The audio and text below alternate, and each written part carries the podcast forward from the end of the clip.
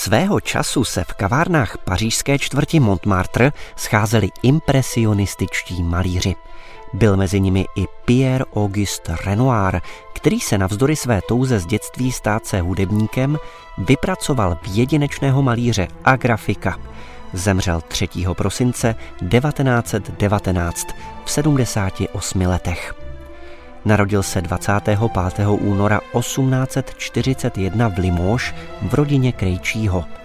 Tvorbu vynikajícího koloristy typickou lahodnými barvami a okrouhlými tvary provázelo po celé tvůrčí období téma šťastných dívek s bohatě zdobenými klobouky. Ve středním věku se Renoir za pomoci formálnější techniky věnoval zejména portrétům a smyslově pojatým ženským aktům. Později jej začal sužovat silný revmatismus, který mu částečně znemožňoval pohybovat pravou rukou, jak je vidět na záběrech. Nadále však stvárňoval přírodu a věnoval se krajinomalbě.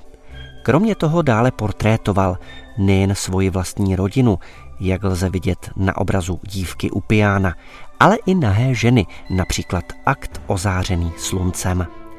Ke konci života se věnoval sochařství, ale kvůli své nemoci své návrhy nikdy osobně nerealizoval. Obrazy nejlásky plnějšího malíře své doby se časem staly účiněnými poklady. Jeho zábava v Moulin de la Galette se v roce 1990 prodala v aukční síni Sotheby's za 78 milionů dolarů, to je asi 1,8 miliardy korun. Umění zůstal věrný také Renoirův syn Jean, který se stal slavným filmovým režisérem.